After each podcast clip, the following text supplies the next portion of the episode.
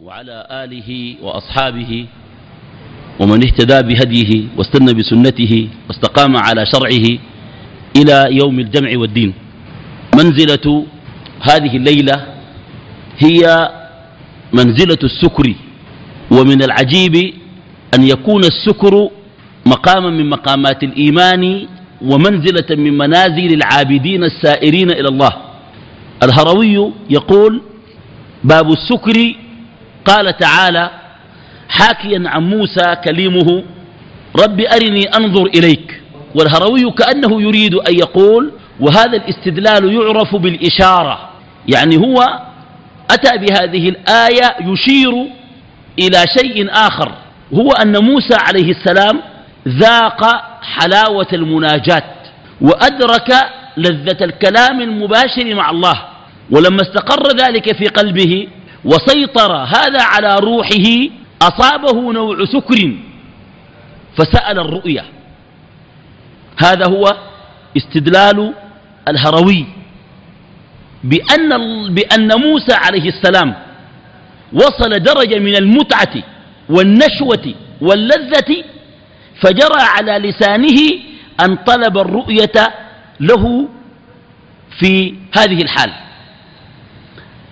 آه الهروي يقول يأتي بعد ذلك تعليق العلامة ابن القيم. الهروي يقول السكر في هذا الباب اسم يشار به إلى سقوط التمالك في الطرب. وهذا من مقامات المحبين خاصة فإن عيون الفناء لا تقبله ومنازل العلم لا تبلغه. هذا كلام الهروي. أولا يقول ابن القيم هذا الكلام فيه نظر. يقول ابن القيم السكر لم يرد في القرآن والسنة إلا مذموما. وورد السكر بمعنى السكر الذي يمقته الله.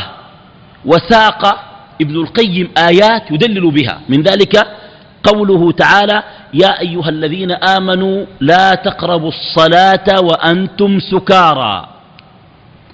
حتى تعلموا ما تقولون.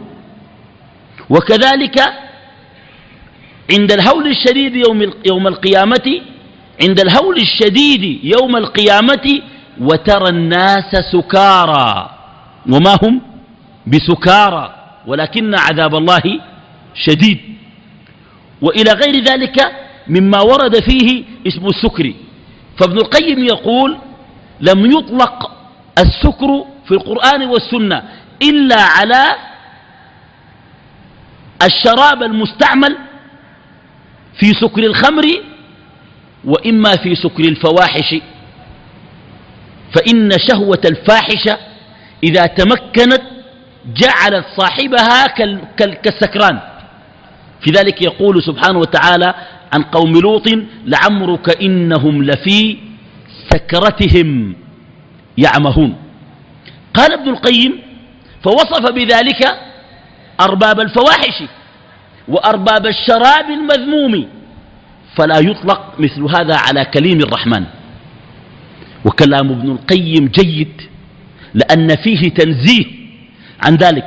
يقول ابن القيم الهروي لما عرف السكر قال السكر اسم يشار به إلى سقوط التمالك في الطرب. يعني سقوط التمالك التمالك اللي هو الصبر. سقوط التمالك يعني عدم الصبر. وذلك لقوة الطرب بالشيء الذي يسكر به حتى يعجز عن مدافعته وعن مقاومته فلا يتمالك نفسه عند السكر.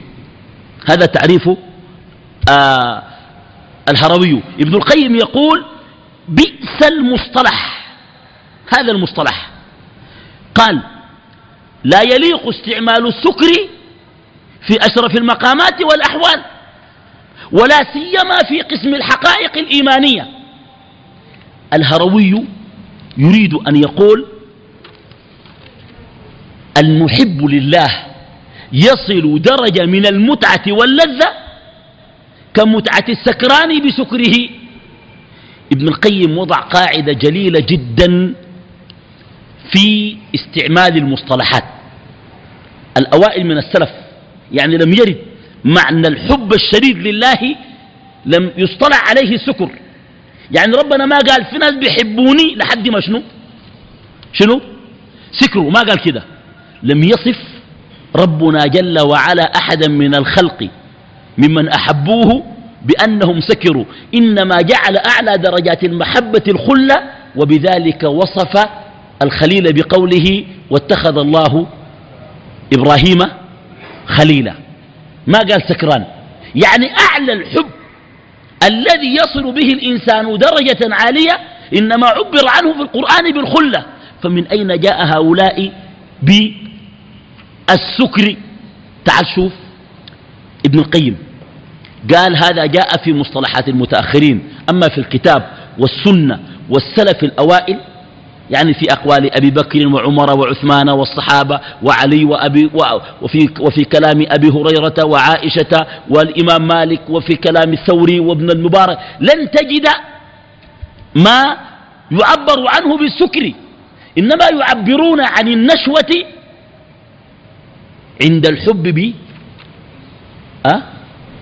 بالأنس بالوجد. وجد بهن حلاوة الإيمان أنه وجد شيء عظيم لكن لم يعبروا عن هذا بالسكر. قال ابن القيم الاصطلاحات. يا أخي زح الولد ده ولا الزاهر ده زحه يا زول جنب جنب كده. في شنو؟ جنب. كويس. فدار أقول شنو؟ الناس ده مندمجين شديد يا أخي. داري يعرفوا السكر ده. اتدخلوا في الدين ده شنو؟ هل يمكن أن يكون مقام السكر من مقامات المدح؟ طيب فقال شنو هنا؟ قال الإصطلاحات لا مشاحة فيها. إذا لم تتضمن مفسدة. الاصطلاحات لا مشاحة فيها إذا لم تتضمن مفسدة. هذا كلام جيد. لا بأس من استعمال المصطلح. مثلا يقول ابن القيم يحصل للمؤمنين نشوة ومتعة في الجنة عند رؤية الله تعالى ولم يسمى هذا سكرا صح؟ صح ولا ما صح؟ طيب قال لا ننكر ما تقصدون. يقصد أن العبد يصل درجة من الحب لربه يحس بنشوة عارمة في نفسه لقربه من الله. قال ابن القيم هذا المعنى متفق عليه ولكن سموه غير السكر. شوفوا لشنو أه؟ اسم يكون شنو؟ ما سكر. يعني أنا متأكد مما قلت منزلة السكر. في ناس قالوا أه سكر شنو؟ طوالي قالوا كده. شنو؟ واحد تلقى يقول أه شنو؟ الشيء ده سكر ولا حاجة تانية؟ أي سكر. لكنه يقصد بذلك أن الحب والقرب من الله يولد في نفس السالك نشوة. قد تذهب حتى بعض تمالك حتى بعض تماسكه. ولذلك يقول ابن القيم شو الكلام اللطيف ده؟ قال بعضهم قال الهروي قال هو من مقامات المحبين خاصة. هو من مقامات المحبين خاصة. قال لابد من بيان حقيقة السكر. السكر ده شنو؟ كده بالإيمان والحب خليه. السكر الواحد لما الناس يسكروا ده شنو هو؟ حد السكر في الشرع عدم العلم بما يقول. هكذا قال تعالى لا تقربوا الصلاة وأنتم سكارى حتى تعلموا ما تقولون فالواضح أن السكران يصل إلى درجة لا يعلم بها ما يقول. لذلك سئل الإمام أحمد عن السكران فقال الذي لا يعرف ثوبه من ثوب أخيه ولا يعرف نعله من نعل غيره. ده شنو؟ ده السكران. وأنا داير أزيد برضه مع ناس الإمام أحمد شوية. ما قدروا لكن داير أزيد. اللي بترتح دي مني أنا يعني برضه السكران تلقى شنو؟ يترنح. الشافعي قال في تعريف حد السكر فقها قال الإمام الشافعي رحمه الله تعالى إذا اختلط كلامه المنظوم وأفشى سره المكتوم. السكران بينضم برا راسه. وممكن يوريك حقيقته. يعني كان سكر ممكن يديك آخره طوالي. الشافعي قال السكران إذا اختلط كلامه المنظوم وأفشى سره المكتوم. الواحد مما يسكر يجيب لك طفولته ويجيب لك أسماء ناس بيكون أصلا عندهم معاه علاقة فهذا معنى آه الكلام في حد السكر يقول ابن القيم رحمه الله السكر لا يسمى سكرا إلا إذا جمع بين معنيين. يعني الزول ما بتقول عليه سكران مش بالإيمان. وده طبعا اتفقنا عليه إنه ما في حاجة اسمها سكر بالإيمان. في حاجة اسمها نشوة وتعلق بالله وإيجاد لطعم الإيمان وحلاوته وانتشاء يجعلك في مقام عال. لكن هذا لا يسمى شنو؟ هذا لا يسمى سكرا لكن نقول هنا ابن القيم يقول السكر لا بد فيه من اجتماع أمور. الأمر الأول وجود لذة. وجود لذة. السكران بيكون شنو؟ مستمتع.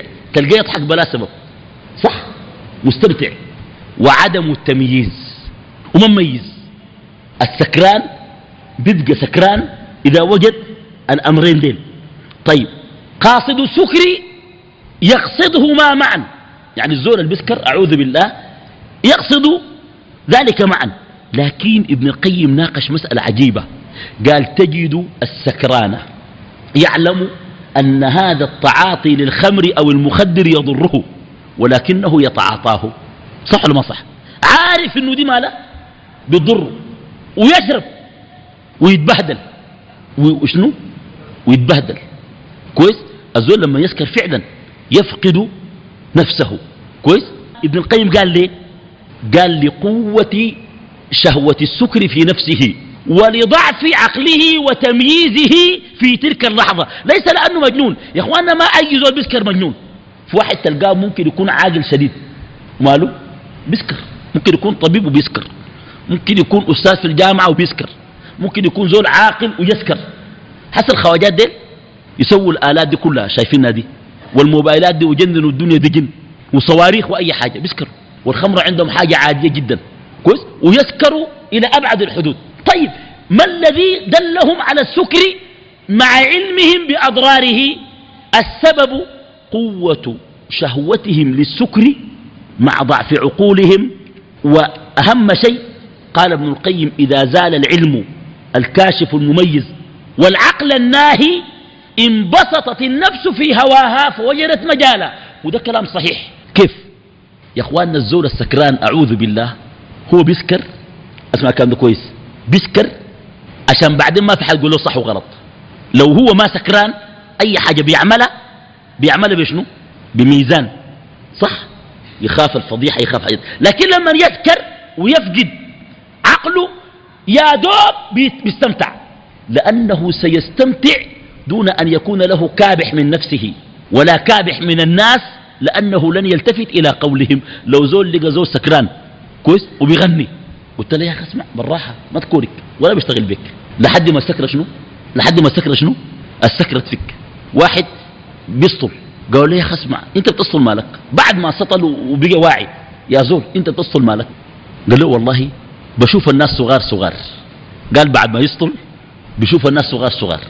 أنا قلت له ما تسطل وشوف الناس صغار صغار ما فرق معك ما في حاجة. خليك ما سطلان وشوف الناس صغار صغار. ما بيبقى. لأنه أصلا العقل ده طالما موجود والتمييز موجود المتعة بتكون مقيدة. هو يريد متعة شنو؟ غير مقيدة والسبيل إلى المتعة الغير المقيدة تغييب عقله الآمر والناهي والمقيد. ليجد لنفسه بعد ذلك انبساطا فيفعل ما يشاء. ومن هنا سميت الخمر بأم الخبائث وبأم الكبائر لأنه إذا سكر زنى وإذا سكر قتل وإذا سكر سرق وإذا سكر فعل المنكرات عياذا بالله. قال ابن القيم حرم الله السكر وذكر له وذكر للتحريم وحرمه لشيئين. قال تعالى إيقاع العداوة والبغضاء والصد عن عن ذكر الله. فلهذا منع. أصلا الصد عن ذكر الله وإيقاع العداوة لا يكون إلا بتغييب العقل. الزول لو ما سكران بيبقى واعي ممكن يشاكل لكن بيشاكل بوعى ما مشاكل ساكت لكن لما يبقى سكران ممكن يشاكل بلا سبب. عشان كده حرمت الخمر. طيب لكن ابن القيم قام انتقل انتقال لطيف. شوف معي الكلام ده كيف كلام جميل. قال قد يسكر الشخص بغير تناول مسكر حسي. يعني لا الخمور اللي بيعرفوها الناس دي. كويس؟ لا خمور لا كذا لا كذا لا كذا. أنا أول مرة في حياتي أشوف زول بيسكر وأشوف الخمرة بعيني. ما شفتها الحمد لله رب العالمين. كنت راكب في طيارة جاي من أندونيسيا. الطيارة دي ماشية 14 ساعة. بعدين قاعد جنبي زول مسلم. ومن الدول العريقة جدا في الإسلام ما في داعي لذكر الأسماء. قاعد الزول ده جنبي. بينه وبينه الممر. الزول ده الجماعة لما جابوا أنا ذات شفت ليه حاجات كذي في جزائز ما عرفتها ذاته. غايته الجزازة سمحة. لكن حاجة بعرفها أنا ماشي بلد الصو ما باكل شفت مشيت إلا جبنة بس شفت جبنة. باكل الجبنة دي بس. أقول له ما في بشكري بس اللي بشكري ده وقعت اللي بشكري والجبنة خايف شديد. الموية دي ذاتها كم أكدت وشميت إنها موية ما بشرب. فالزول ده يشرب. يشيل ويشرب. يا من سكر. والله العظيم. قلت له يا أخي يا أخي الله بيخسف بين الطيارة دي أخي. حتى لو الطيارة دي اتحرقت في الجودة تمشي وين؟ تموت وانت سكران؟ لكن زي ما قلت لك عقله بقى مغيب. والله يقربوا ينزلوا من الطيارة. لو ما في الهواء عمل جوطة. وعمل إزعاج ويكابس ويتكلم برا راسه. أنا اقتنعت اليوم وديك إنه الخمرة دي ربنا ما حرمها إلا لسبب. فعلا بتخليك تفقد آدميتك وبتخليك تفقد كرامتك وتخليك تفقد إنسانيتك. بتبقى ما عندك أي قيمة بتغير وعي. عشان كده الخمرة دي حرام. وده يدل على عمق وعظم هذا. الشرع اليوم دي كان اقتنعتها. والله زي ما قلت لك شفت؟ قربوا يربطوا ذاته. طيب فقال في أشياء تسكر وتغيب العقل مثل الألم. الألم الشديد يغيب العقل حتى يكون كالسكران. الألم بيخلي زول ممكن يسكر. أو دهش الخوف. يعني إذا دهمه خوف شديد يجعله كالسكران. والدليل عن يوم القيامة وترى الناس سكارى. ما في خمرة. بشنو؟ سكرانين بشنو؟ بالخوف وراهم الأول وما هم بسكارى. فابن القيم يدلل ويؤكد على أن الدهش والخوف يسكر والألم يسكر وقوة الفرح قد تسكر. قد يفرح أحد بمحبوبه فيفقد حسن التعبير فيخلط في كلامه. قال مثل الرجل الذي ضرب به النبي صلى الله عليه وسلم مثلا للتائب فضلت راحلته في صحراء حتى أيقن بالهلاك فأخذ بخطامها لما أيقن بالهلاك ونام تحت الشجرة ثم وجدها من شدة فرحه خلط في تعبيره وغاب تركيزه وعقله فقال اللهم أنت عبدي وأنا ربك. ده سكر بشنو أه؟ بالفرح. طيب الغضب. السكر بالغضب. في نوع من الناس يغضب غضب بمعنى يغيب عقله لكن قد لا يجد لذة. يغيب عقله عند الغضب ولكن لا يجد لذة. قام ابن القيم جاب كلام عجيب هنا. ناقش مسألة فقهية عابرة وهي طلاق السكران. هل طلاق السكران يقع أو لا يقع؟ طلاق السكران يقع ولا ما يقع؟ طلاق السكران فيه تفصيل. الجمهور يقولون أنه يقع. الجمهور الفقهاء يقولون بأن طلاق السكران يقع إلا إذا سكر بغير إرادته. أما إذا ذهب وطلب أو جا شايل في الباغة وشرب وقام شاكر المرة وطلقها ده ما يقع يعني نساعد الناس إنه يسكر ولا كيف يعني؟ ده كلام الجمهور. العثمان بن عفان كان يقول لا طلاق لسكران أو نشوان. يعني الزول بقى ما واعي حتى يعلم ما يقولون. فقال ذلك طلق هو غير واعي. والصواب التفصيل. في سكران سكر. وقال لي طلقان وهو واعي. وفي سكران سكر ما فاهم أي حاجة. وطلقها ده ممكن نقول طلاقه ما يقع. أديك مثال. واحد يجيك يستفتيك. يقول لك والله يا شيخنا امبارح أنا سكرت شوية كده بس. وجيت المرأة قلت لها يا ولية عمل لي كوباية الشاي قالت لي أبيت. قلت لها أحسن ليكي. قالت لي أبيت. قمت طلقتها ده رأيك في شنو؟ ده طلاق واعي وده اللي بسطونتين إنت تقول ناقشتها وقلت لها اعمل كوباية الشاي وقال لا اسمعي شاي سادة تقيل ده واعي ولا ما واعي ده؟ ها؟ ده يطلق نقول له ما واقع؟ ده طلاق ويقع طوالي. فنقول هذه المسألة. وناقش طلاق الغضبان. أيضا قال ابن القيم طبعا ابن القيم من أنصار أن طلاق الغضبان لا يقع. وأن طلاق السكران لا يقع كما حرر ذلك في إعلام الموقعين. وكتب كتابا أسماه إغاثة اللهفان في حكم طلاق الغضبان. وصرح بذلك هنا لكن قال قال الغضب الشديد الذي يمنعه التمييز وقد يكون سكر الغضب أقوى من سكر الطرب. ده كلام منه؟ ابن القيم. سكر الغضب أقوى من سكر شنو؟ الطرب. ما الطرب ده شنو؟ سكر الطرب ده شنو؟ شفت الخمرة دي؟ الخمرة الواحدة دي. أزول بيسكر ويبقى بعد شنو؟ منتشي يا زول يغني بلا سبب ويقابض بلا سبب. قال لك في تفسير القرطبي قال لك الإمام مالك رحمه الله تعالى رأى رجل سكران. طبعا الإمام مالك عنده راش شديد في الخمر. حتى يقول لك قاله ما لم يقله شنو؟ مالك في شنو؟ في الخمر. مالك عنده الخمرة دي حد. كلامه فيها شديد. فرأى الإمام مالك قال واحد جاء الإمام مالك قال للإمام مالك مع أنه يعني كلامه شديد في الخمر قال رأيت رجلا بال بال في دي ثم لطخ بوله بالأرض ومسح به وجهه وقال اللهم اجعلني من التوابين واجعلني من المتطهرين. يعملون شنو سكرات وقال قابض في النجوم. فقال الرجل زوجتي طالق لو أنه دخل جوف ابن آدم ما هو أشر من الخمر. وجاء الإمام مالك قال اسمع أنا قلت مرتي دي تطلق. طلقانة كان في حاجة دخلت في, في جوف ابن آدم أشد من الخمر. مالك قال لي خلاص لا تقربها وعاودني بعد يومين. قال لي يومين ما تصلها. لحد ما أجي أشوف لك الحكم. تعالي بعد يومين. بعد يومين قال له زوجتك طالق. لأني وجدت ما هو أشر من الخمر يدخل جوف ابن آدم وهو الربا. قال لي قرأت يعني قرأت القرآن من أوله إلى آخره. فوجدت أن الربا في البطن ابن آدم أشد من الخمر. فبالتالي شوف الزول يشيل في الطين في البول ويمسح وشه يقول شنو؟ أه؟ قال اللهم اجعلني من التوابين واجعلني من المتطهرين. والله الخمرة دي سيئة سيئة ورديئة جدا. طيب فطلاق الغضبان إذا غضب غضبا شديدا قال ابن القيم شوف قال شنو؟ قال لا يستريب من شم رائحة الفقه أن طلاق الغضبان الغضب الشديد لا يقع. ومن قال بأن طلاق الغضبان يقع لا يعرف الفقه. ليه؟ قال لأن النبي صلى الله عليه وسلم قال لا طلاق ولا عتاق في إغلاق. وقد فسر الإمام أحمد الإغلاق قال أحمد رحمه الله تعالى الإغلاق الغضب.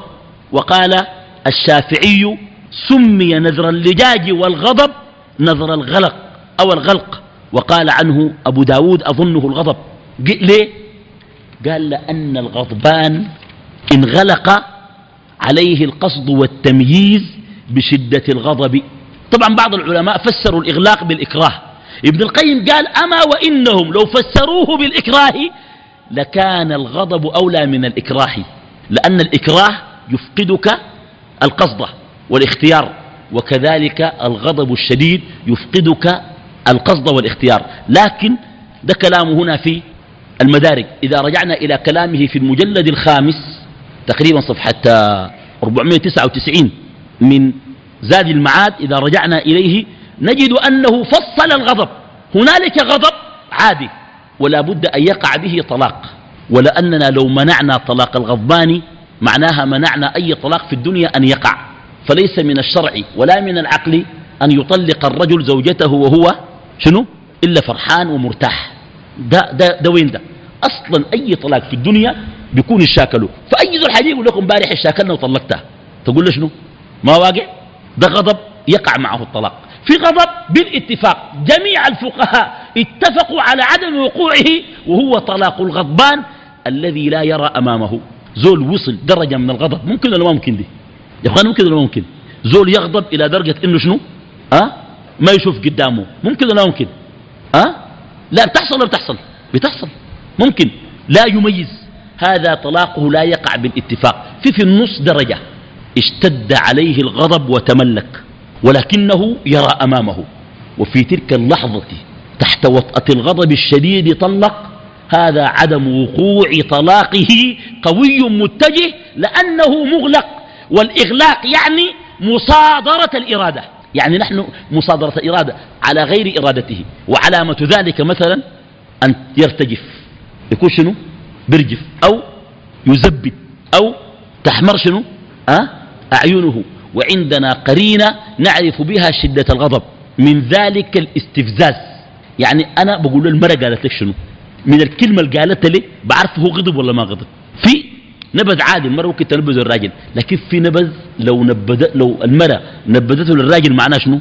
بتكون شنو؟ استفزته استفزاز شنو؟ شديد. ولو قال لي قالت لي كده وغضبت غضب شديد بقول له صح. بقول له شنو؟ صح. حتى في واحد قال لي أنا غضبت وجريت على المطبخ وشلت السكين.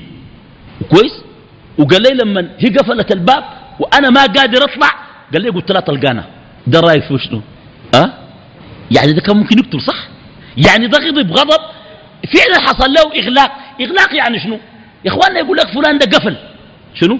قفل. قفل يعني شنو؟ يعني تاني ما بيتفاهم. في هذه اللحظة لو طلق طلاقه لا يقع وهذا كلام ابن القيم. قال ابن القيم وللسكر أسباب. أول الأسباب حب الصور سواء كانت مباحة أو محرمة. فإن الحب والتعلق بالصور بالشكل بتاع الزول. كويس؟ حسن الأيام دي قالوا في مسلسل تركي الجرائد كلها تكتب منه عنه. قال لك المرة قالت لراجلة كان ما مشي سرحت زي فلان ده بتاع المسلسل ده أنا ما دايرك. أو قال لك جاء لقى لقى معلقة صورته في أوضة النوم جوا صورة الممثل. طلقها. والله عنده حق عنده حق. وفي واحد خاطب واحدة قلت تمشي سرح زي ذاك. كويس. وهم. والله الناس دي وهمانة وهم. التعلق بالصور الناس بيعشقوا الصور عشق. يا أخي في ناس في زول بيكون بيحب له فنان حب شديد. أنت عايز لما يشوفوا بتجيب حالة هستيرية. مر عليكم الكلام ده مر عليكم. مرة ولا مرة. في زول كان بيغني قبل كده في المسرح واحد جاب له كراعه. من كتر معجب بالفنان يعني سجد له. باس له كراعه الفنان طلع المنديل وقش الجزمة ذاته من من خشم الزول ده. عشق الصور ده والله صعب. يعني زول. ابن القيم قال سواء كانت مباحة أو محرمة. ممكن تعشق لدرجة الجنون زوجتك. طبعا بين قوسين نادرا. ممكن تعشق فنانة أو مغنية أو غيرة. وهذا شنو؟ نادرا. كثيرا. وهكذا يحصل عشق. إما بصورة مباحة أو صورة محرمة. حتى قال قائلهم أعوذ بالله وده كثير عزة. قال رهبان مدينة والذين عهدتهم. يبكون من حذر العقاب قعودا. لو يسمعون كما سمعت حديثها خروا لعزة ركعا وسجودا. شبه كلامه بالقرآن. رهبان مدين والذين عهدتهم.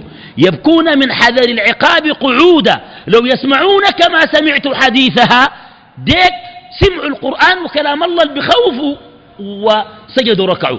قال لو يسمعون كما سمعت حديثها خروا لعزة ركعا وسجودا وهذا كفر بواح لا شك فيه. ده زول بيحب له وحده. طيب فبالتالي ده نوع من السكر. هذا السكر الحب يسكر يا إخواننا. لذلك قال ابن القيم أورد حديثا عن رسول الله صلى الله عليه وسلم هو في المسند قال عليه الصلاة والسلام حبك الشيء يعمي ويصم. كيف يعمي ويصم؟ انت عارف أنا دار دي قاعدة. خاصة الناس اللي قاعدين يحضروا معظمهم من الشباب مع احترامنا لأعمامنا من كبار السن وهم بعد الله عز وجل بركتنا في هذا المسجد. لكن أنا أقول للشباب إياك أن تتعلق بكائن من كان من البشر تعلقا شديدا. اجعل لنفسك مساحة للتراجع وكن متوازنا في مشاعرك وانفعالاتك تجاه الآخرين. الشباب لو خش في حزب بيكون اندفاعه في. والتفافه حول المبادئ أكثر من غيره. كان بقى علماني ولا كان بقى إسلامي؟ وكان مسك في شيء من الصعب جدا أن يتركه لشدة شنو؟ تعلقه. أنا أقول الشباب يتعامل بالعاطفة. اجعل مساحة للعقلانيات. اجعل مساحة للعقل. وإياك أن تسلم نفسك لأحد كائنا من كان من البشر. في ناس يسلمون أنفسهم لشيوخ ويقول لك كن بين يدي شيخك كالميت. أه؟ بين يدي شنو؟ المغسل. وهذه مصادرة للعقل ومصادرة للآدمية والفكر. وهذا ممنوع. ويجي قدام الشيخ يجلس بنوع تذلل قد لا يكون بين يدي الله في وقت السحر. والله كلمك وبنوع خشوع وبنوع خضوع وبنوع اندماج وبنوع ذل لا يقبل. من مخلوق لمخلوق أبدا مهما كان هذا المخلوق قدره.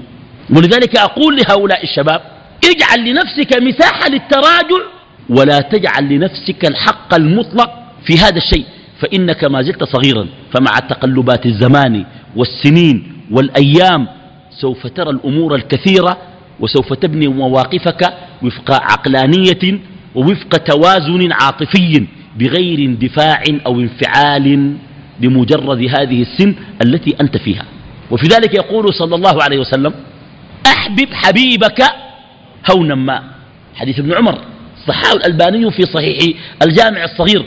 أحبب حبيبك هونا ما. عسى أن يكون بغيضك يوما ما. وابغض بغيضك هونا ما. عسى أن يكون حبيبك يوما ما. قال له حتى لما تكره ما تكره لحد الآخر. ولما تحب ما تحب لحد الآخر. خلي نفسك شنو؟ مساحات لشنو؟ للتراجع. وهذا يعني أن تكون منضبطا في مشاعرك. أن لا تكون شديد الانفعال في هذه المشاعر. طيب يقول ابن القيم يعمي حبك الشيء. هكذا قال وسلم يعمي عن رؤية مساوئ من تحب. أنت لو حبيت لك حاجة شديد قدر ما يكون فيه خطأ أنت لا ترى فيه خطأ. صح؟ وعين الرضا عن كل عيب كليلة كما أن عين السخط تبدي المساوية. ويصم عن سماع اللوم فيه. لو زول لامك قال لك خفف. وقلل برضو أنت ما بترضى الكلام ده. وم تسمعه هذا معنى الكلام. طيب. قال آه أنا أود أن أقول هنا يعني كلام. أي زول فيكم قاعد وعنده طائفة من الطوائف ومنتمي لها أقول لك انظر إلى طائفتك بعقلك لا بعاطفتك. خليك عقلاني وشوف ما في زول منتمي لطائفة وتعني يعني أنه أن هذا هو الأول والآخر فقط. لا. بمعنى شنو؟ أي زول منتمي لطائفة قول أي طائفة. كويس. الأحزاب الموجودة السياسية أو الطوائف الدينية الموجودة. أي حاجة فيها. خذ الدين اسم أقول لك هي الحق. تقول لي آي أقول لك طيب الزول لو مسلم ساكت ما عنده أي طائفة. على حق ولا على باطل؟ على حق ولا على باطل؟ مسلم. يؤدي الصلاة والشعائر وما عنده طائفة. على حق ولا على باطل؟ على حق. وجماعتك على حق. لو كانت حقا محضا لما وسعه أن يخرج عليها أو أن يكون خارجها. فحتى لو أنت في جماعة هي أقرب إلى الحق أو منهج حق. أو شنو؟ أو شنو؟ منهج حق. ينبغي أن تعلم أنها مجرد وسيلة وليست غاية. ينبغي أن تعلم أنها شنو؟ مجرد وسيلة وليست شنو؟ حتى لا يكون الشباب حاد في انتماءاته. في منهج حق. المنهج الحق شنو؟ الكتاب والسنة وسلف الأمة. ده حق ما فيه كلام. ممكن تكون كتاب وسنة بدون ما تكون جماعة. مع أي طائفة. وعلى فهم السلف. لكن لو قلت لي أنا جماعتي دي هي جماعة المسلمين أقول لك الماء معهم شنو؟ تقول لي برضو مسلمين. إذا وسعني أن أكون شنو؟ أه؟ أن أكون خارجها. أنا ممكن أكون خارج جميع الجماعات دي. صح ما صح؟ صح. لكن لا يسعني أن أخالف المنهج الحق الذي هو الكتاب والسنة على سلف على فهم سلف شنو؟ الأمة. يقترب الناس من هذا المنهج بعضهم ما عنده مانع من السلف وبعضهم عنده راي في السلف وبعضهم عدل السلف. يقترب الناس بعد ذلك من الحق وفق اقترابهم من هذا الميزان الرفيع العالي. الكتاب والسنة والصحابة. عندك اعتراض على الكتاب ولا على السنة؟ ولا على الصحابة؟ ما عندك اعتراض. تلزم هذا الطريق. بعد ذلك تجي تقيس. أي حاجة عندك تقايسها بهذه المسألة. طيب نخش في التفاصيل شوية. قال ومن أقوى أسباب السكر سماع الأصوات المطربة. من شنو؟ من أقوى أسباب السكر سماع شنو؟ الأصوات شنو؟ المطربة. ولا سيما إذا كانت معها صورة مستحسنة وصادفت قلبا خاويا وخاليا فإن السامع سيصل إلى درجة من السكر لا يصلها من شرب الخمر. الصوت جميل. والشكل شنو؟ جميل. والقلب فاضي. رأيك شنو؟ ها؟ الله ده ده انتهى. ده, ده انتهى نهاية شنو؟ نهاية مرة. طيب. إذا آه ابن القيم يقول شنو؟ يقول دي فيها حاجتين. تأتيه لذة عظيمة تقهر عقله. لذة الألحان. شنو؟ الألحان. ودي أنا أوريكم في حاجة عجيبة خلاص.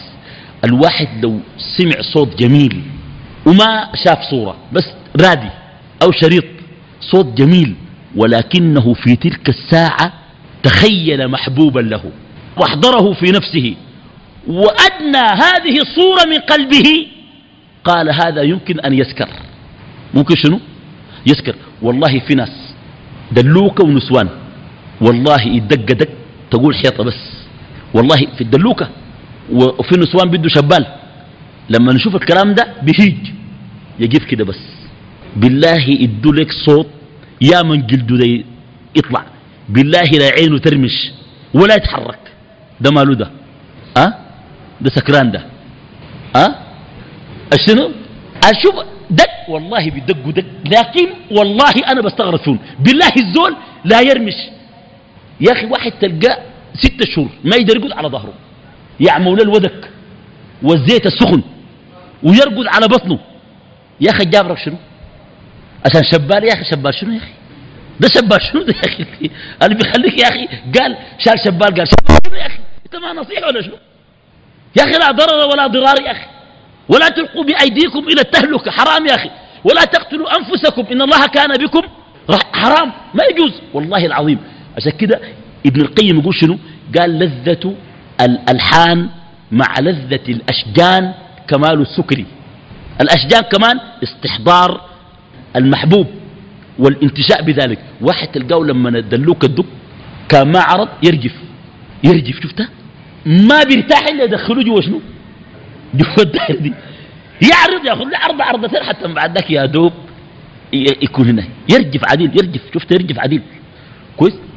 كده بتلقى الناس في الدلوكة دي مش في معلش عشان مش في الدلوكة في عموم الموسيقى يحصل لهم نوع انتشاء ويبشروا ويعملوا حركات. كان ذكرته قلت له أنت عملت كده كده كده وما بصدق. صح ولا ما صح؟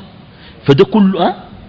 ده سكر ده كله نوع من أنواع السكر هنا يقول ابن القيم استشهاد الشيخ على السكر بقول موسى لما سمع كلام الرب ربي أرني أنظر إليك. قال هذه نشوة وتعلق بالله سبحانه وتعالى. أورد أثر عجيب. قال يقول الله يوم القيامة لداود وداود يضرب به المثل في جمال وروعة الصوت. يا جبال أوبي معه أوبي يعني رددي. و و و وكان داود إذا قرأ بصوت جميل كلام الله جل وعلا الذي أنزله عليه في الزبور وقفت الطيور والطير محشورة كل له كل له أواب يردد معه يا جبال أوبي معه وشنو؟ والطير. وألنا له الحديد يقول الله لداود عليه السلام مجدني كما كنت تمجدني في الدنيا. فيقول كيف بصوت أذهبته المعصية؟ قال سأعيده عليك. فيقف داود عند, عند قائم العرش أو عند ساق العرش فيتلو كلام الله يمجده فإذا سمعه أهل الجنة استفرغوا النعيم. ده من النعيم الذي سيسمعه أهل الجنة. وكذلك أورد عبد الله بن الإمام أحمد في كتاب السنة أثرا نقله عن أبيه أنه قال كأن الناس يوم قال يوم القيامة إذا سمع الناس القرآن من الله جل وعلا كأن الناس لم يسمعوا القرآن في الدنيا. حتى في الجنة سيسمع أهل الجنة كلام الله ويسمعون القرآن من الله كأنهم ما سمعوه في دنياهم. كويس؟ هذه نشوة. قال ابن القيم لا نسميها شنو؟ سكرة. لا يسمي. السكر في الألم في المرض في الخوف في الفرح الشديد بالحاجات الزيدي في الطرب في كده. ده اسمه شنو؟ سكر. أما مع الله فيسمى حلاوة إيمان يسمى أنس بالله يسمى بغير ذلك من المعاني. قال فإذا انضاف إلى سماع القرآن من الله. وهذا معنى السلف. القرآن كلام الله. منه بدأ وشنو؟ وإليه يعود. فإذا انضاف إلى ذلك رؤيتهم لوجه الله تعالى وكان هذا مغنيا لهم عن لذة الجنة وعن نعيمها. طيب يقول آه رحمه الله تعالى محدثا رجع بعد ذلك إلى كلام صاحب المنازل. يلا ركزوا معي. والله في كلام جميل خلاص في منزلة السكر ولكننا فهمنا مع المراد من السكر. فهمتوا ولا ما فهمتوا؟ أه؟ فهمتوا ولا ما فهمتوا يا إخواننا؟ قلنا المراد من السكر شنو؟ قوة انجذاب القلب إلى الله وتلذذه بالقرب من الله والنشوة التي يجدها المؤمن حال قربه من الله جل وعلا. يصل بها درجة يستمتع بها متعة عالية. ولكن لا نسميها شنو؟ لا نسميها شنو؟ سكرى. طيب يقول صاحب المنازل أسمع الكلام بتاعه قال السكر اسم يشار به إلى سقوط التمالك في الطرب. الكلام فهمتوا؟ التمالك في شنو؟ يعني عند الطرب يسكر الإنسان فيفقد تماسكه وتمالكه. ممكن يعمل أشياء ما تليق بإنسان شنو؟ واعي يعني. وذلك لسكره بهذه المسألة. قال وهذا من مقامات المحبين خاصة. وقلنا من مقامات المحبين القرب من الله وانجذاب القلب إليه ولكن لا نسميه سكرا قال فإن عيون الفناء لا تقبله ومنازل العلم لا تبلغه. يشرح ابن القيم هذا الكلام. قال الفناء لا يقبل السكر لأن الفناء تغييب بالكلية والسكر نوع تغييب, تغييب مع بقاء لذة وإحساس. وجود اللذة دل على أنه لم يفنى فناء كاملا. وجود شنو؟ إخوانتم معي ولا ما معي؟ أه؟ وجود اللذة دل على أنه لم يفنى. الفناء ده معناه شنو؟ التغييب شنو؟ الكامل. السكران حتى السكران بتاع الخمر ده ممكن يعرف يصل بيته. كويس؟ ممكن يكون فيه حبة إحساس. كويس؟ على حسب تفاوت الناس في السكر وعلى حسب نوع المادة المسكرة وعلى حسب كميتها صح؟ صح ولا ما صح؟ فوز البسكر شنو؟ على شنو؟ على خفيف. وفوز البسكر على شنو؟ ها؟ أه؟ على تكل هاي. لكن في النهاية ما أسكر كثيره فقليله شنو؟ يعني كان أخذت بغة من الخمر. وما سكرتك. مش بقة. لو أخذت قدر إبرة راس إبرة من الخمرة. دخلتها في خشمك حرام عليك. أه؟ ضواق. قال ضواق. قال ضواقة إنت يا زول الاسكريم ده ما لاقت؟ والباسطة دي ما لاقتك؟ ما تلاقي الضوق إلا الحاجة دي؟ قلنا بأن السكر صاحب المنازل الهروي يراه عيون الفناء لا تبلغه لأن الفناء تغيب بالكلية والسكر تغييب جزئي مع بقاء إحساس باللذة. وإلا هل السكران حتى بالخمر فاقد للذة ولا, ولا موجد للذة؟ أه؟ عنده لذة ولا ما عنده؟ ولو كانت شنو؟ وقتية أو متخيلة لكن في النهاية توجد شنو؟ لذة. قال ومنازل العلم لا تبلغه. يقول صحيح. ليه؟ ابن القيم قال دائما نفرق بين العلم بالشيء وبين الحال بالشيء. بمعنى أنت قد تعلم المحبة. تعرف إنه في حب لله وإنه زول بيحب الله؟ والذين آمنوا أشد حبا لله. لكنك لم تعايش معنى حب الله أو معنى حبك لله. فالعلم لم يبلغه. إنما الذي يبلغ المحبة الحقيقية هو شنو؟ أن تعيش الحب. أن تعيش شنو؟ الحب. ولذلك قال السكر العلم لا يبلغه. يقول الهروي وللسكر ثلاث علامات. الضيق عن الاشتغال بالخبر والتعظيم قائم. ده الأول. واقتحام لجة الشوق والتمكن دائم والغرق في بحر السرور والصبر هايم والله دي الهروي بالغ فيها مبالغة شديدة. وحدة وحدة. يقول الضيق عن الاشتغال بالخبر. ابن القيم اعترض. قال بالعكس. قال المحب لا يمل خبر حبيبه. المحب شنو؟ لا يمل شنو؟ خبر حبيبي. طيب لو انت عندك حبيب وجابوا لك عنه أخبار كل مرة يجيبوا لك خبر. كويس؟ انت في جهة وأبوك في جهة. وجابوا لك كل مرة خبر عن أبوك. أو جناك بعيد منك بيجيبوا لك عنه خبر. أكيد انت بتكون متشوق ومتلهف للأخبار. إذا مللت دل على عدم تمكن الحب. عشان كده تلقى الناس ناس الكورة وغير وغير 24 ساعة يتناقشوا وما يملوا. بيت البكة وفي بيت العرس وفي المواصلات. وفي المكتب وفي البيت ويتناقشوا وما يمل. ليه؟ لأن هذا حبه وهذا منتهى ما يريد. أعوذ بالله. جاب أثر. قال عثمان بن عفان رضي الله عنه لو طهرت قلوبنا لما شبعت من كلام الله. عشان كده المحب لله لا يمل كلام الله. ومن علامات انت بتحب الله؟ أي القرآن بتزهج منه؟ كان بتزهج منه معناه في مشكلة. كان بتحب القرآن شديد معناه أنت بتحب الله شديد. لأنه من المنطق ببساطة إذا كنت تحب أحدا ستحب كلامه حتى في البشر. في نوع من الناس لما نحب شيخه شديد شيخه ده ينظم نظم ما فاهم في أي حاجة يكون مبسوط خلاص. تقول له قال شنو؟ يقول لك والله ذاتي ما فاهم. العظيم. يقول لك ما فاهم. طيب فرحان ليه؟ يقول لك بس عشان هو بينظم. بس ينظم قدامي. ده تعلق مذموم. وقال العارفون يا سلام اسمع الكلام ده ده من أنفس الكلام. قال كيف يشبعون من كلام محبوبهم وهو غاية مطلوبهم؟ كيف يشبعون من كلام محبوبهم وهو غاية شنو؟ مطلوبهم. لكن ابن القيم التمس العذر للهروي بهذا الكلام. قال فقد يريد بأن المحب الصادق قد امتلأ قلبه حبا لله تعالى. فلا مجال للفارغين أن يحدثوه عن المحبة لأن قلبه قد اكتفى فلا مجال لخبر زائد.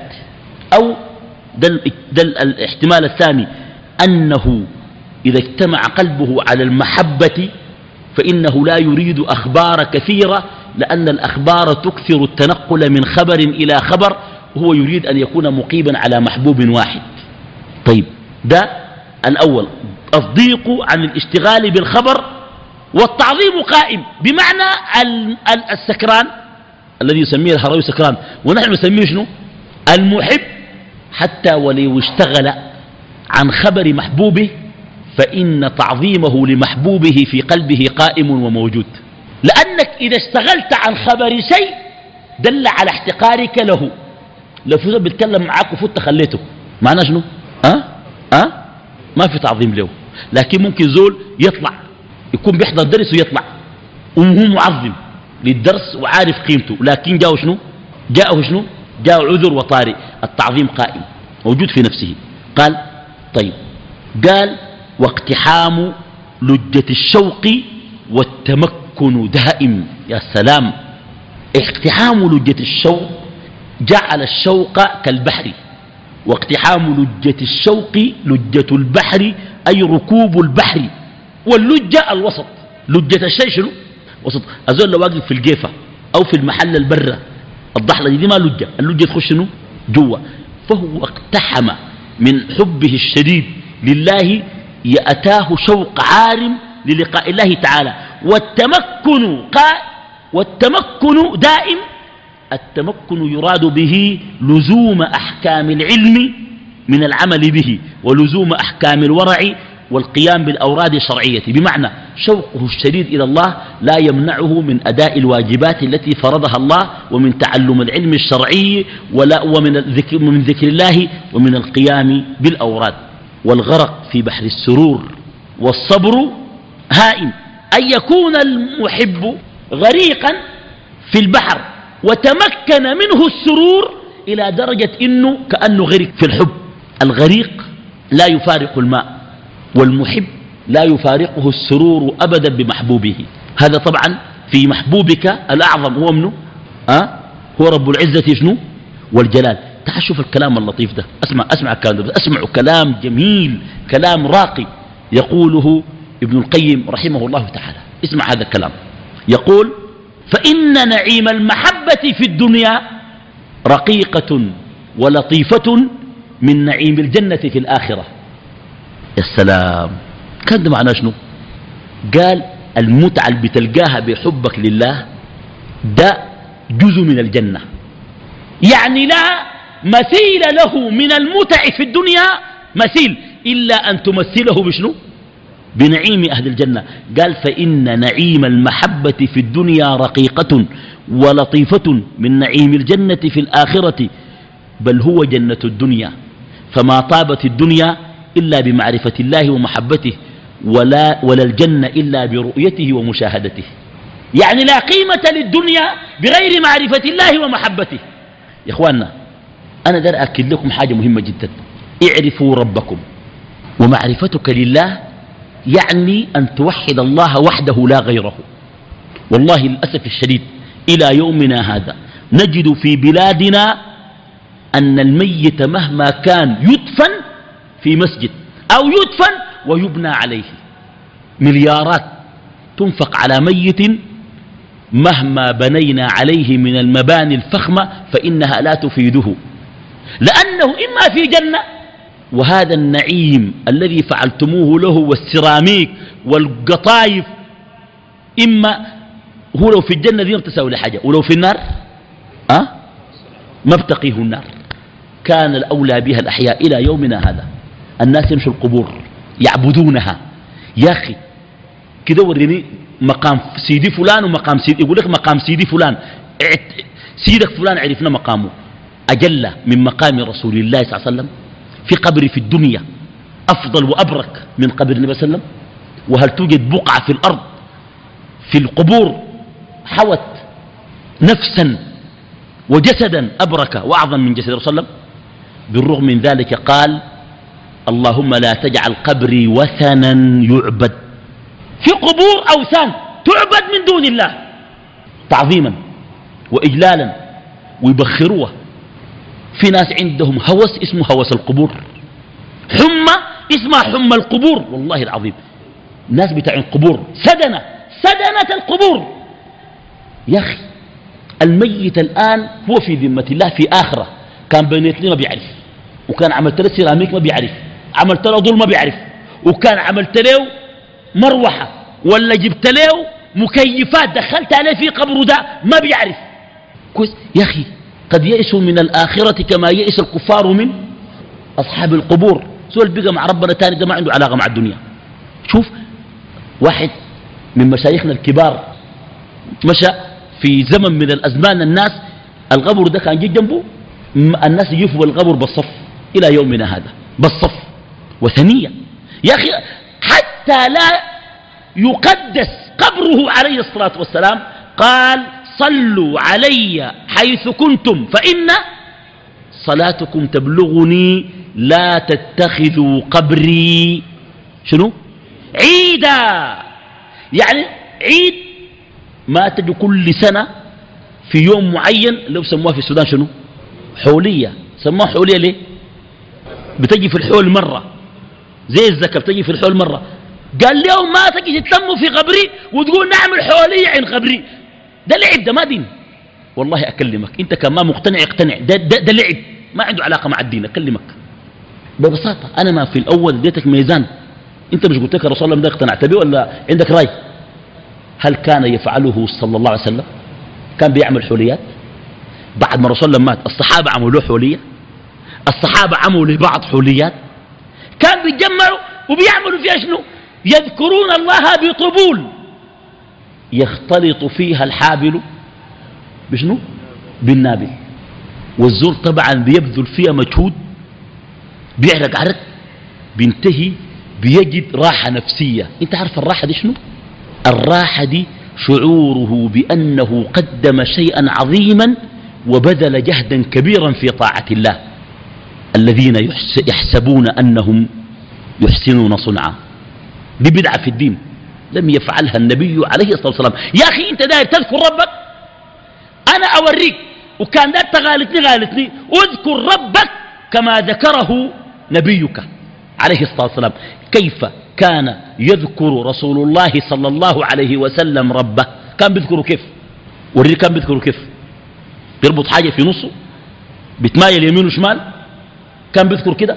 والله لو أنه ثبت أن رسول الله صلى الله عليه وسلم كان يذكر ربه هكذا لذكرناه هكذا. كيف كان يذكره؟ ما أنت أنت أنت مغبي مالك. مغبي مالك. الطريق قدامك أنت عندك النبي عليه الصلاة والسلام. تاني داير منه تقول يا شيخ الشيخ منه يا أخي النبي عليه الصلاة والسلام قال لك لا تتخذوا قبري عيدا. كل سنة تجوا تتجمعوا في قبري. ما تتجمعوا. ما تجوني. صلوا علي حيث كنتم. فشوف للأسف الشديد للأسف الشديد القبور الآن تعبد. شيخنا ده مشى الغبر ده مقدس جدا. مشى شال من الغبر القطيفة. شاله ومشى. الناس قالوا يقول قطيفة ما في قالوا الصغير الزول ده بشيل ما في. اسمه أدروب شلتاي. قالوا غير أدروب ده زول بشيل ما في. جو قال لي أدروب أنت شلت القطيفة؟ قال له لا أنا ما شلتها. بس أنا طلبت من الشيخ اديني لها وداني لها قال لي أدروب هوي الشيخ ميت. ما بدي. قال لهم طيب ما بتطلبوا منه الجنة أنتم إذا كان قطيفة راكده بفوق ما بديني لها يديكم أنتم جنة؟ والله العظيم. والله ناس يطلبوا الجنة من الميت. بلادي ما عقيدة فاسدة. تموت بعقيدة زي دي تلقى الله كيف يا أخي؟ يا أخي ده حق الله الكامل. يهاب يهاب ومن أسمائه الوهاب. ده حق الله. ما في بشر عنده. أنبياء ما عندهم ذرية. الله منعهم لحد ما اشتعل الرأس شيبة. ولم أكن بدعائك رب شقيا وإني خفت الموالي من ورائي وكانت امرأتي عاقرا وقد بلغت من الكبر عتيا. أنبياء قاعدين عاقلين لحد ما سألوا الله والله اداهم. تمشي لزول ميت؟ تقول اديني جنة؟ وحكمة الله ممكن يمشي وبعد ذاك يحصل لهم هناي أه؟ يحصل لهم جنة. ما بقول الله. بيقول الشيخ كارب والله ده الشيخ قاطع. يقولوا الجماعة دول يقولوا ما بدي والله بدي زي الترتيب. ترتيب وين نزل ما تكون مطرطش ما تطرطش. ده استدراج من ربنا. ربنا اداك عشان يشوفك انت حتنسب ده ليه ولا للناس. فبالتالي هذه مسألة في غاية الأهمية شوف قال فما طابت الدنيا إلا بمعرفة الله ومحبته ولا الجنة إلا برؤيته ومشاهدته. فنعيم المحب دائم وإن مزج بالآلام أحيانا فلو عرف المشغولون بغير الله سبحانه ما فيه أهل محبته وذكره ومعرفته من النعيم لتقطعت قلوبهم حسرات ولعلموا أن الذي حصلوه لا نسبة له إلى ما ضيعوه وما حرموه. طيب ده سرور المحب الغرقان في المحبة. قال والصبر هائم أن يكون غريقا في سروره بالمحبة وصبره مفقود. لا مجال له لذلك. ختم ابن القيم رحمه الله منزلة السكر بقوله. يا سلام. أسمع الكلام الجميل ده. الهروي جاب كلام. قال آه وما سوى هذا ما سوى السكر الذي ذكر فحيرة. بيكون الزول محتار. تنحل تنحل اسم السكر جهلا يعني انتحال. بيكون الزول ما في سكر لكنه يظن نفسه في سكر. أو هيمانا يسمى باسمه جورا. منزلة الهيمان مرت علينا. قال بعض الناس يخلط بين منزلة الهيمان ومنزلة شنو؟ السكري لكن في النهاية قال وما سوى ذلك فكله يناقض البصائر كسكر الحرص وسكر الجهل وسكر الشهوة. قال ابن القيم ذكر بذلك أنواع السكر المذموم. سكر الحرص. أسمع كان كويس. ده خلاصة ما مضى. ركز معي خلاصة ما مضى. قال شنو؟ قال السك سكر الحرص ينشأ من الرغبة الشديدة في الدنيا. الرغبة الشديدة في الدنيا وعدم الزهد فيها. والحريص على الدنيا سكران في صورة صاحن شوف أي زول جاري ورا الدنيا سكران. شئت أم؟ أم أبيت. وكذلك سكر الجهل. فإن الجهل جهلان جهل العلم وجهل العمل وكلاهما سكر فإذا تحكم الجهلان فلا تسأل عن سكر صاحبهما.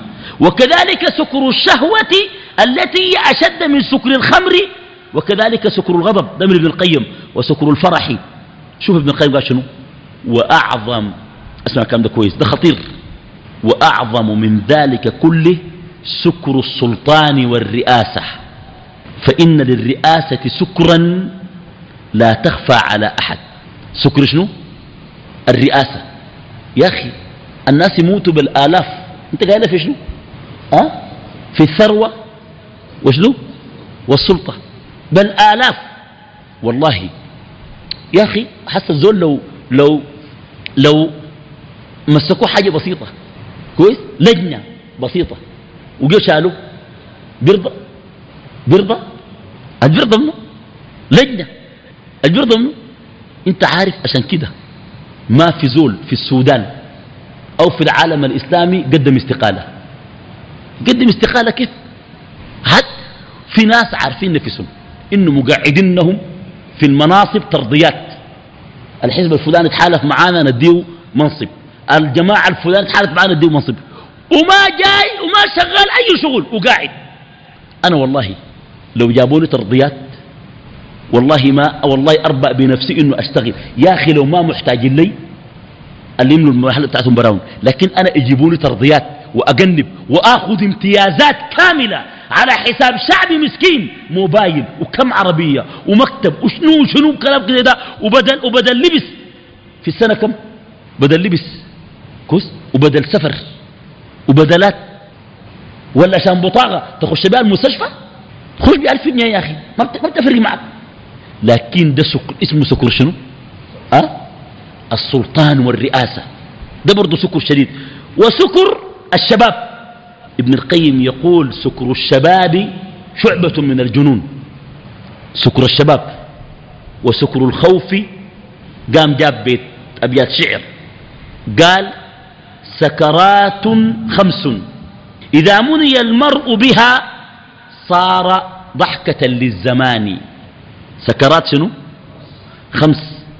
إذا مني المرء بها صار ضحكة للزمان سكرة الحرص والحداثة. الشباب والعشق وسكر الشراب والسلطان. دير كم؟ أه؟